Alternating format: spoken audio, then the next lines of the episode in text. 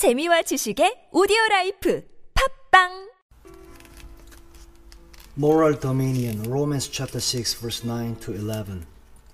Death has no moral dominion over him. In that he lives unto God.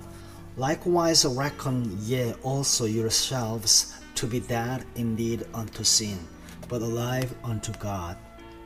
Co-eternal life. Eternal life was the life which Jesus Christ exhibited on the human plane, and it is the same life, not a copy of it, which is manifested in our mortal flesh when we are born of God. Eternal life is not a gift from God. Eternal life is the gift of God. The energy and the power which were manifested in Jesus will be manifested in us by the sheer sovereign grace of God, when once we have made the moral decision about sin. Ye shall receive the power of the Holy Ghost.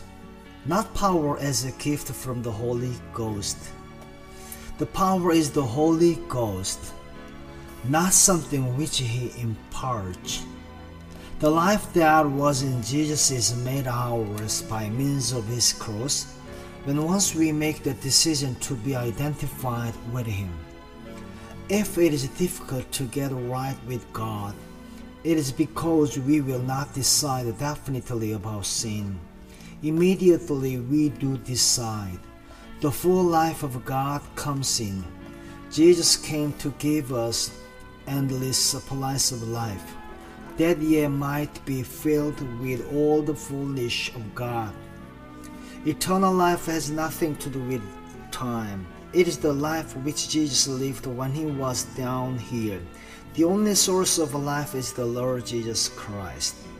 The weakest saint can experience the power of the deity of the Son of God, if once he is willing to let go.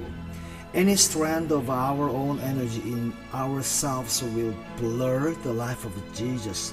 We have to keep letting go, and slowly and surely the grateful life of God will invade us in every part, and man will take knowledge of us that we have been with Jesus.